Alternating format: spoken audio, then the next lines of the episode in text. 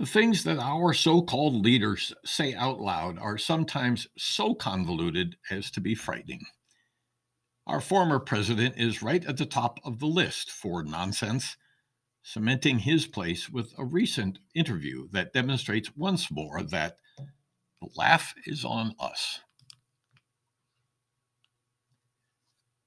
Our previous president was asked a question during a Fox Entertainment interview. It is not a news source. He was asked what he might do differently than President Biden with regard to the war in Ukraine during an interview on the Fox Business TV show Varney and Company in March 2022. Here is what came tripping out of his mouth. Quote, well, what I would do is I would, we would, we have tremendous military capability. And what we can do without planes, to be honest with you, without 44 year old jets, what we can do is enormous and we should be doing it and we should be helping them to survive. And they're doing an amazing job. Unquote. This is the thoughtful, strategic mind that wants to be president of the United States again, after becoming the first president in history to be impeached twice. This is the man about whom the January 6th hearings have uncovered unconscionable behaviors. Maybe Mike deserves it, and childish tantrums, spaghetti against the wall.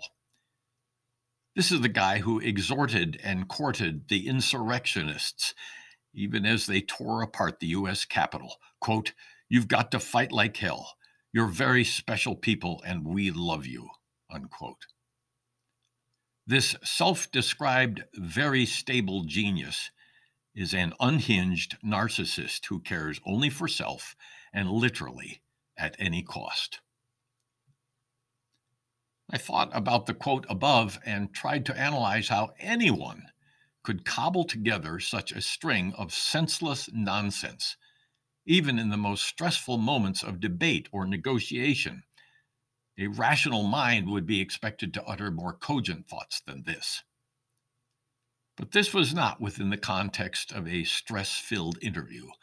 This puzzling response occurred in a friendly studio where the Fox folks adore the nonsensical behaviors of the former president and applaud his gaffes as though they were brilliant insights.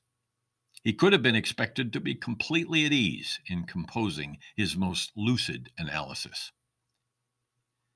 If the response was not so vapid and empty, it would be hilarious.